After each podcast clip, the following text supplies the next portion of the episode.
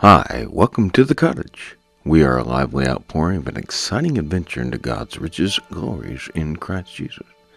We regularly work to activate an excitement for the kingdom of God as it is in the now until it comes into its fullness. We invite you to our sessions to explore the heights and depths of God's love in a fuller bandwidth. I'm Dr. Ken, the pastor of a small independent church seeking to return to the Lord's zeal in times where apathy and lethargy rule the day of the complacent. We try to shake things up and offer a temporary home as we travel this sod until we reach higher ground and connect into the everlasting life from above, here on the earth as it is in heaven. For more information, you can email us at thecottage at dken.cc. That is the cottage at dken.cc. Hi, to the cottage, where we continue our series on sacred spaces. With part two tonight, we had a number of technical difficulties in this episode, and we're going to try to get you as much of it as we can. We apologize for all that uh, happened, and we were unable to get you a proper message, but we fought through, and we hope that you enjoy learning about sacred spaces in the Bible. Let's pray. Father, we thank you for this evening. We thank you for the opportunity that we have to be in your house, in your presence, and we thank you for all that you're doing in our lives. And we just pray your many blessings upon us that we might understand your word in a fresh and powerful way and what you want to do. And so speak to us, Father. Speak to us in a way that we can understand. Help us to know what you want us to hear. Thank you for being who you are. And thank you for taking us from where we've been to where you want us to be. In Jesus' mighty name we pray. Amen. Amen. We started a new series in uh, Sunday on sacred spaces in the Bible. Maybe I should explain what is a sacred space. So I'm trying to teach you some things. I know I do a lot of preaching, but I need to do some teaching as well so that we can understand things. So sacred space is a scholarly term. To break it down really simple, it's it's pretty much where heaven and earth meet.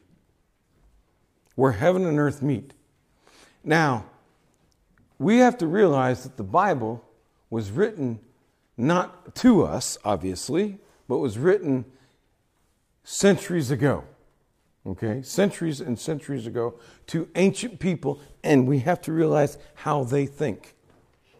So they understood that all life came from God.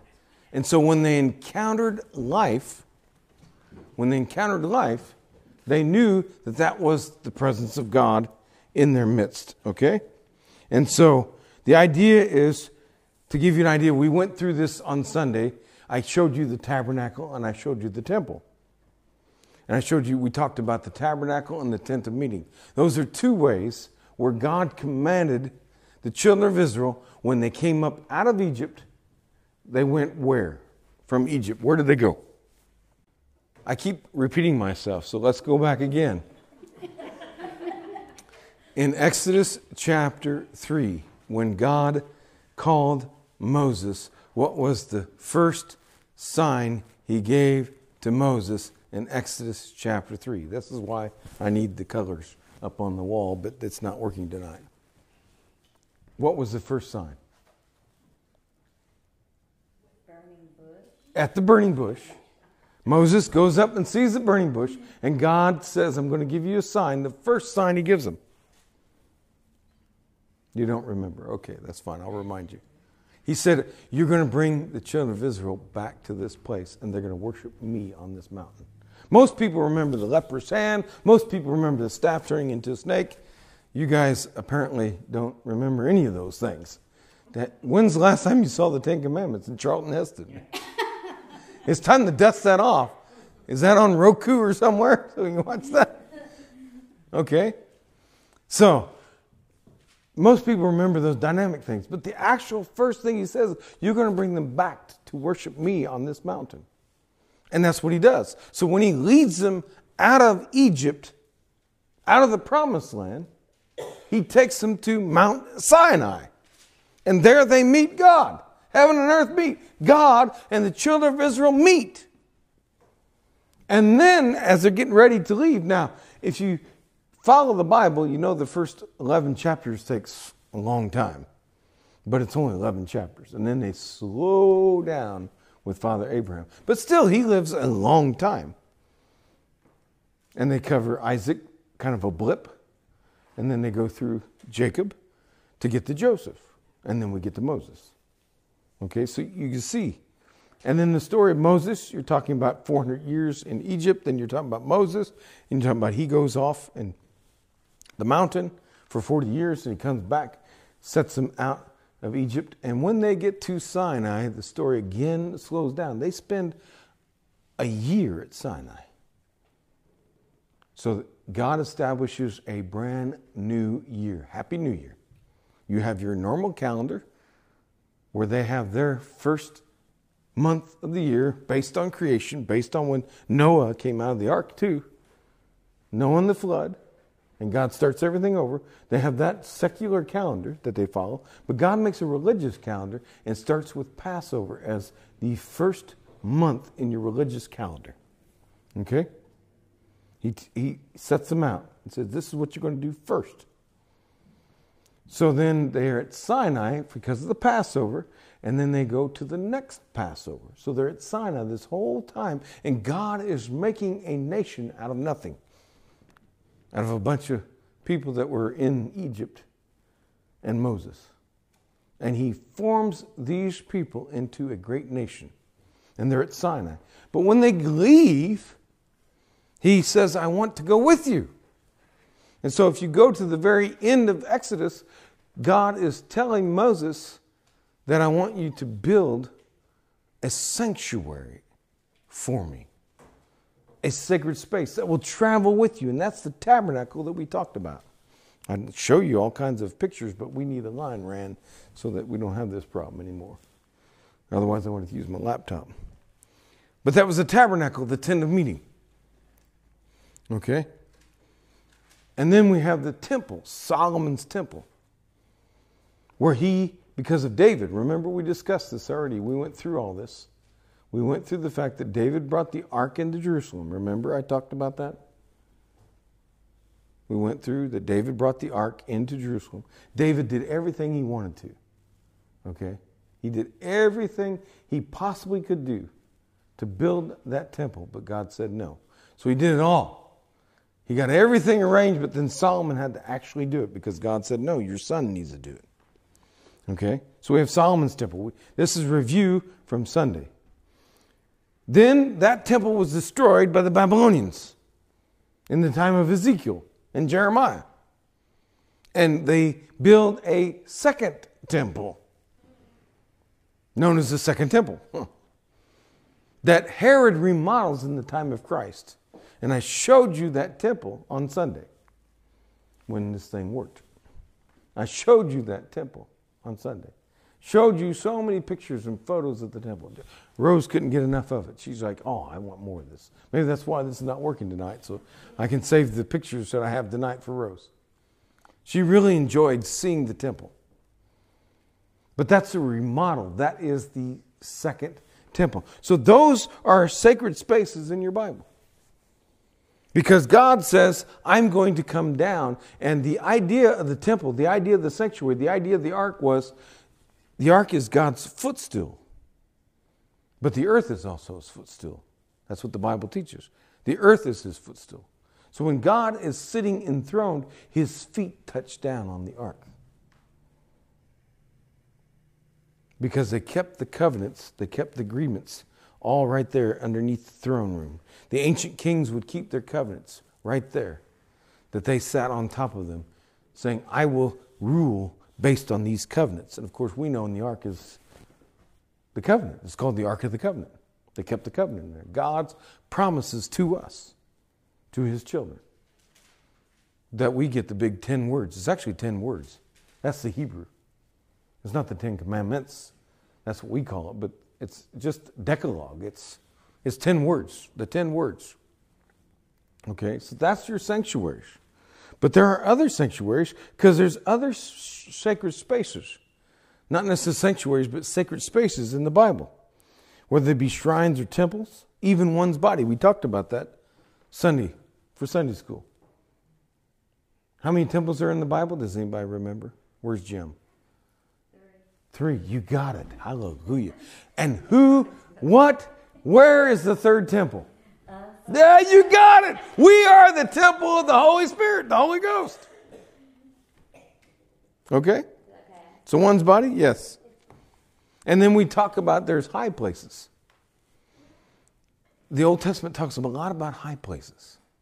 And we talked about those in our ascent series. We were talking about making this ascent toward Easter. But there's high places. Why did people worship God up there? Well, you got to think.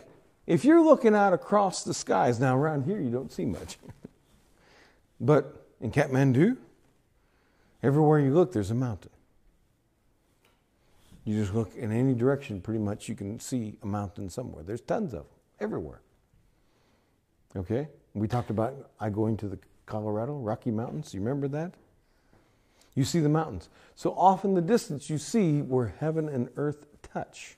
And the ancient people thought that that's only where the gods could live. Like Mount Everest, who can live there? Well, now today somebody can go travel shortly there, a short time. It takes a long time. They're getting better at it, but they have to have oxygen, they have to have all kinds of equipment. But the ancients thought only gods would live up there because they would see the mountain, they would see the clouds. I'd have the pictures up here for you, but they would see the clouds and they would see the mountain and they would see that gods were up there. Mount Olympus from the Greeks. That's how ancient people thought. That's how ancient people thought. Psalm 104 talks about the water cycle. How we get water from the rain, but we also get water from the mountain because the tributaries flow down and provide water in the valley. And that's where life comes from in the desert, in the wilderness, okay? So you have, they worshiped the gods in the high places because they thought they were closer to God on the mountain. There's a famous uh, Bollywood picture Bollywood is the Indian version of Hollywood. Okay? And they produce lots of pictures. And they have a famous uh, movie that one of their actors made of a guy that is an alien that comes down and he's trying to understand religion. And in India, you've got the Hindu religion, the Buddhist, and you've got the Islam, and you've got Christianity. And he's trying to figure all this out. And there was this televangelist for the Hindu religion that he came across. And he was trying to ask the guy in, in the midst of all, with all the cameras on, why is it that you say that you have to go off to some far away place, to some high holy mountain? Because there was a man there that stood up and had a prayer request, just like we talked about. I mean, Bryce. That's something, right? Six six year old stroke. That's something. He had the same thing. He had an honest to goodness prayer request, and that shaman was saying you have to climb to some sanctuary up on some remote mountain. And the alien's like, why do you have to do that? If you can talk to God, why can't you just do it right now? Why can't you just do it right? But the ancient people thought these high places were where they could get closer to God. I mean, Jesus has the Mount of Transfiguration. We talked a lot about that when we are doing Easter, a little bit about it during Christmas. So they're up on these mountains, okay? They're up these mountains. So mountains are sacred places. This is really going to throw you off. It's really going to throw you off. I told you this before. Do you know how Ezekiel describes Eden? Maybe we can go there. Let's just do that. Eden. I keep confusing you in the Garden of Eden. You just get confused all the time. Yeah. They're not in your Bible. I get in trouble all the time because you know what? My wife speaks Nepali. It's an ancient language. Do you know what the Nepali word for dinosaur is? I told you that, but you forgot. Do you know? You weren't listening when I told her. I'm not talking. I'm talking to mom and dad. No, it's, it's their daughter-in-law. They, you know, their grandchildren. What's the Nepali word for dinosaur? You know, dinosaur. The Nepali word for dinosaur is dinosaur. They didn't know about dinosaurs. They never talked about dinosaurs. Some guy showed up named Charles Darwin and started talking about them, and they're like, okay. It's a, the word's only a couple hundred years old. They're, they're, they're, they're ancient people with an ancient religion and ancient language. They don't know anything about dinosaurs. So let's go to Ezekiel chapter 28. This is talking about uh, the serpent that we've been talking about, Satan. Ezekiel chapter 28, verse 13. Yeah, I know I don't have.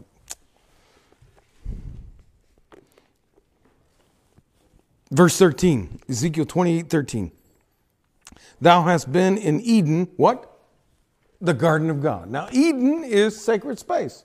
Why? Because God came down. So God came down, so God is in Eden, and Adam and Eve meet with God in Eden. So it's sacred space. Right? It's sacred space. All right? Holy ground. All right? But it's a garden. Why a garden? We have to pause here because I got to grab the garden, which is next, so I can get back to your mountain. Because that's where life is. All life comes from God. Wherever God shows up, life just happens. Wherever Jesus shows up, miracles take place. When Jesus comes to the funeral, we don't have a funeral anymore. What do you guys call it after the funeral? At the church I work at, they call it a repast. The, the little meal they have after the funeral, the fellowship dinner. They call it a repast. I guess that's a military term. They're all military. I'm, I'm over there by the Air Force. A funeral dinner. Okay. When Jesus shows up, it's no longer a funeral dinner. They eat and party, but the people are alive. Why? Because when God shows up, there's life. So there's always a garden. There's always gardens because it's life. Think about it. They're over there in the Middle East, the deserts, and wherever they run across an oasis, that's a garden. That's life. The animals are there. Why? Because there's no water for how many miles? So that's the only place you're going to find animals. That's the only place you're going to find any kind of vegetation. Why? Because apparently God touched down there because God is the source of all life. So when Abraham is traveling and he's going from this place to that place, you always see why does God take time out in his word to always tell you whenever God and Abraham meet, there's always a tree involved? Life. I'm trying to get you think like an ancient Israelite would think so that you can understand this better. Because it was written to them. It's written for us, but it's written to them. So wherever there's life, where there's a tree, he's in an oasis. Why? And God meets him there. Why? Because there's life there. That's where you would find the places for God. So it's a garden. Obviously, where God is, there should be life popping out of the ground. We're in Ezekiel 28, verse 13. Thou hast been in Eden, the garden of God. Every precious stone was thy covering the sardius, the topaz, the diamond, the beryl, the onyx, the jasper, the sapphire, the emerald, the carbuncle, the gold, the workmanship of thy tabrets and the pipes was prepared thee in the day that thou art created. Verse 14 Thou art the anointed cherub that covereth, and I have set thee so. Thou wast cast upon the holy mountain of God. There it is. Describing he's cast out. Now, John Milton, uh, Rini, what did you teach? I can't remember. Didn't you teach in the school system? No, I'm secretary. Secretary, okay. I knew you were involved in the school. I didn't know if we had any English teachers here. English teachers, but John Milton gave us the idea of this rebellion in heaven and Satan and the fallen third of the angels taken Revelation 11. But this is talking about when God cast Satan out of Eden. Because we're, we're in Eden. Thou wast in Eden. Verse 13. Thou wast in Eden, and thou wast upon the holy mountain, same place. It's tying Eden to a mountain. Why? Because they see mountains as where God is. Now, they're not trying to describe an actual location on Earth that you can get the longitude and latitude on and plug into your GPS and get your boat to go right to the location where all the fish are at. Can't use a fish locator to find this place. They're not trying to describe a geographical location. What they're trying to describe is that it's a garden because life is there, but it's a mountain because where God and heaven and earth meet. Eden is a mountain. Thou hast walked up and down in the midst of the stones of fire. That was all talked about, where he went from, just like Jacob in Genesis 28, we talked about that too, the, the stairway to heaven. Jacob saw the angels ascending and descending. There is a connection point between Eden on earth and heaven. That same connection point is God's sit upon his throne in heaven, but his feet come down in the temple. In other words, when you got into that most holy place, where the Ark of the Covenant was, inside the sanctuary, you were in the throne room of God. You were in the very throne room of God. We talked about Isaiah 6, Isaiah in the throne room. We talked about Paul in 2 Corinthians 12. I'm just reminding you of all the things that we've talked about. Yeah, we talked about a lot, didn't we? Paul says, I went to the third heaven. We have earth, we have that which below, Sheol, we have the heavens or the skies in outer space. But then we have the third realm, the realm of God, that you just can't look up and see unless you're Stephen. And God opens up the heavens and you see it. Okay? So that's what we're talking about here. Sacred spaces. Wherever there is life, there is God. And there's where they would worship God in these sacred spaces. Tied to gardens, oases in the desert, oases, mountains, trees, trees, water, anywhere, wherever life exudes to show life from the dead. Okay? Now, one of the things that they tied the ancients to was the idea like Pharaoh. Okay, I love Pharaoh. Let me see what you're going to do with this one. I don't know what you're going to do with this one, Sherlyn.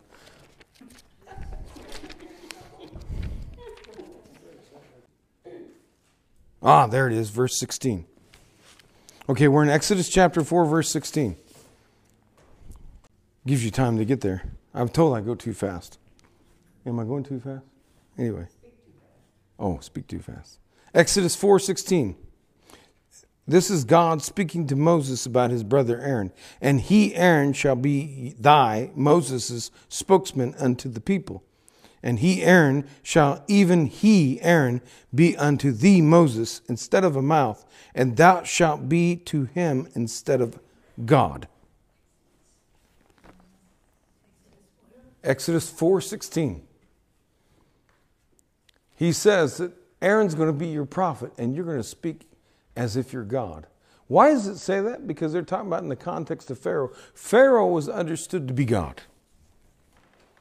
Pharaoh was God on the earth. Pharaoh was God.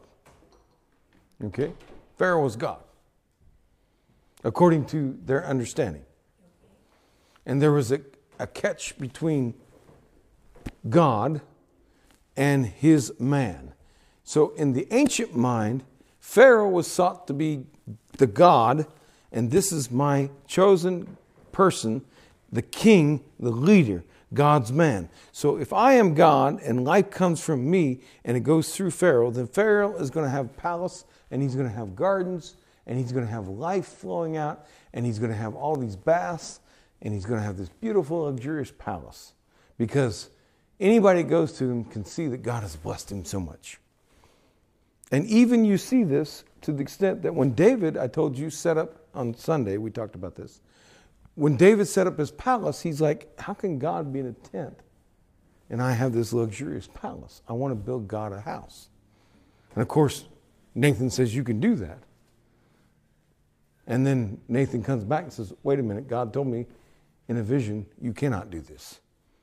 And then he prophesies to David, saying, Hey, can, you know, is it possible that you could actually try to house God in a building? No. But the idea was is because the king, David, is God's man representing God to the people, that out of David comes life. Therefore, palaces always had gardens attached to them because it represented the life. And people would come to the palaces like in Esther and eat banquets. And we're still doing that today, right, Baptist? You come to church so you can eat. Why? Because there's life here. There's life here. So you come to church because you need help or you need life because of the death that you're experiencing. And so you come to represent. And so kings would think of themselves as, well, I'm God's blessed man. God has chosen me because I'm king. And that's what they would try to depict. And God, when they ask, you know, Samuel's like, they want a king. Well, give them one. And we want to be just like everybody else. And they got Saul. But really, God turned it around and says, No, I'm going to give them David. That was my plan from the beginning. They had their plan, Saul. I had my plan, David. But David is God's man. And from David, he's supposed to lead them in battle. He's supposed to be God in battle. He's supposed to give them the victory over the giants, over all these things that go on with David as God's man. But out of David is supposed to come this life. So David has this palace with this garden because he's got all this life. Okay? And it's tied to the water. As I said in Psalm 104, you have the water cycle where the water comes down. Okay? So you have these ideas. Okay? So let's go to Exodus 25 8. Which is where I wanted to go before. But I was going to show you a lot of pictures and then take you here. Exodus 25 8. This is the command to build. Moses, I need you to build Mount, a portable Mount Sinai, a portable mountain, a portable place that will carry. Okay? Exodus 25, verse 8. And let them make us me a sanctuary that I may dwell among them. The whole purpose of building the sacred space, the tent, the tent of meeting was to meet with God. Exodus 25 8. Okay? And then verse 40. Verse 40, the last verse of Exodus 25. And look that thou make them after their pattern, which was showed thee in the mount. This verse 40 is describing that when Moses went up to get the 10 words, the 10 words, okay, the 10 commandments, and all the other stuff, that God showed him a vision of heaven. The Jews actually believe that Moses actually went to heaven. That's what they believe, some of the writings, that Moses actually went to heaven and met with God. That's why he didn't eat for 40 days and 40 nights. He didn't have to. Because when you're with God, you don't die. You don't have to eat. Okay? So he doesn't need to eat or drink for 40 days and 40 nights because he's with God. His life is coming directly from God as the source of life. He says, Now you're up here. Now I want you to go down, and everything you see, I want you to build the exact same thing down on the earth. And we call it the sanctuary, we call it the tabernacle, we call it the tent of meeting. And so that's what they construct. And so from chapter 25, they're going to go through this and count the pages in Exodus of how many pages are burnt, how many chapters, and they do it twice to describe this to you, to let you know how important this is. Okay? All this discussion, first, this is what I want you to build. And then we repeat it and go back through and say the same thing when they build it. And we build it and they repeat. In other words, the Holy Ghost is wanting you to know this is important because he goes over it twice. This is important. But it's going to be after the pattern of that which is above. Okay? So that's what we have with all this temple and sacred spaces is trying to model what's up there. Now, how does that apply in the New Testament? I'm just going to give you one verse as we close out tonight. Matthew 6:10. I keep bringing this verse up to you. Matthew 6:10. Now, this would have been easier if we had the slides to help point all this out for you. Matthew 6:10. We pray this all the time. And this is why I want you to understand the setup to this verse. Matthew 6:10, the Lord's prayer. Actually, it's our prayer. because Jesus really doesn't need to pray this because he doesn't need to ask for his sins to be forgiven, does he? but anyway, he's, the disciples ask him to teach him how to pray, so he teaches them how to pray. And in the Lord's Prayer, Our Father which art in heaven, hallowed be thy name. Verse 10 Thy kingdom come, thy will be done in earth as it is in heaven. Why did I spend so much time in Lent to talk to you, to take you through this ascent language? Because of Matthew 6:10, Jesus is inviting us to be with him. Yes, we're all going to die or the rapture is going to happen and everybody's going to be with him, right? That's what you understand, correct? But I'm saying that there was connectivity, even in the Old Testament, between earth and heaven. Why did Jesus spend so much time in prayer alone? And most of the time, he went up somewhere. He went up. Jesus. It, it, it's, we always talk about how they're singing in heaven and they're worshiping, but we don't think about what Jesus is always doing. Since the time he ascended until now, and even until he comes, what has Jesus been doing? I keep asking this question, so maybe you'll get it. What is Jesus doing right now? He's praying for us. You got it, see? I keep bringing it around, you'll get it eventually. I'll ask you 10, 12 times till you get it. He's prayer. Even now, Jesus is at the right hand of the Father. That's how important prayer is. That's how important this connectivity is. That He's the head, and the head is at the right hand of the Father, and the head is praying, and we're the body. And all the time, Jesus is saying, I got to go off and pray. It's amazing. They do a good job. Have you seen The Chosen? That's that TV show they came out with. What have you noticed that? All the time. Where's Jesus?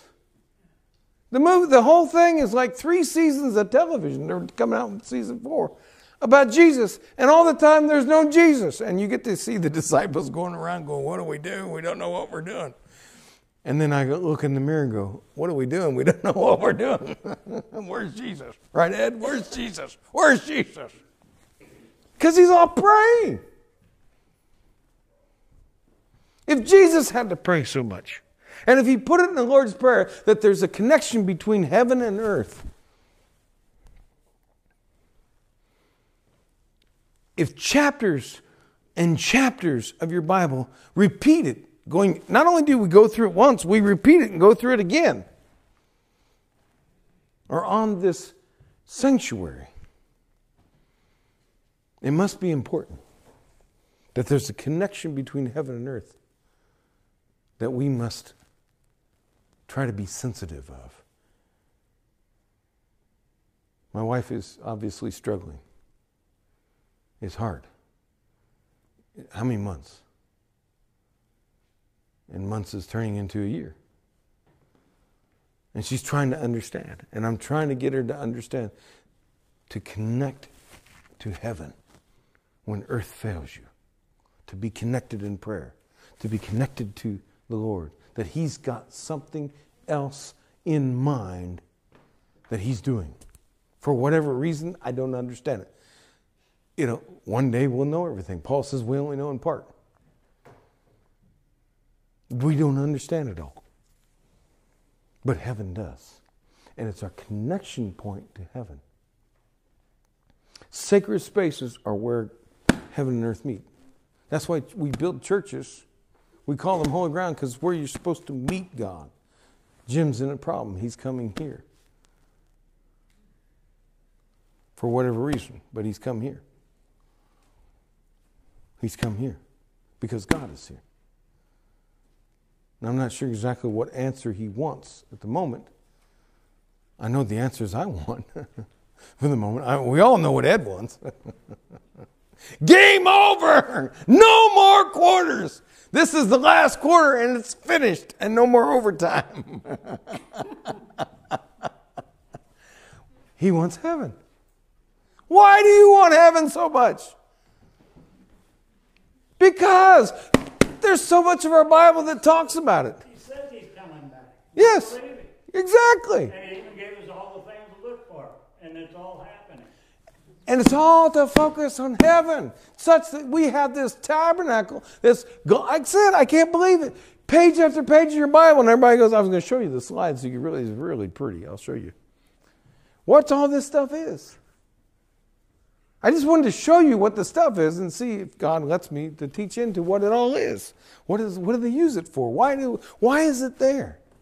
Most of the people don't understand the Bible. They don't understand what all these pages are there for. They're there for a reason. And this really intrigues me because, as a biblical scholar, not only does he tell us once about this, but he has to stop, back it up, and tell us again.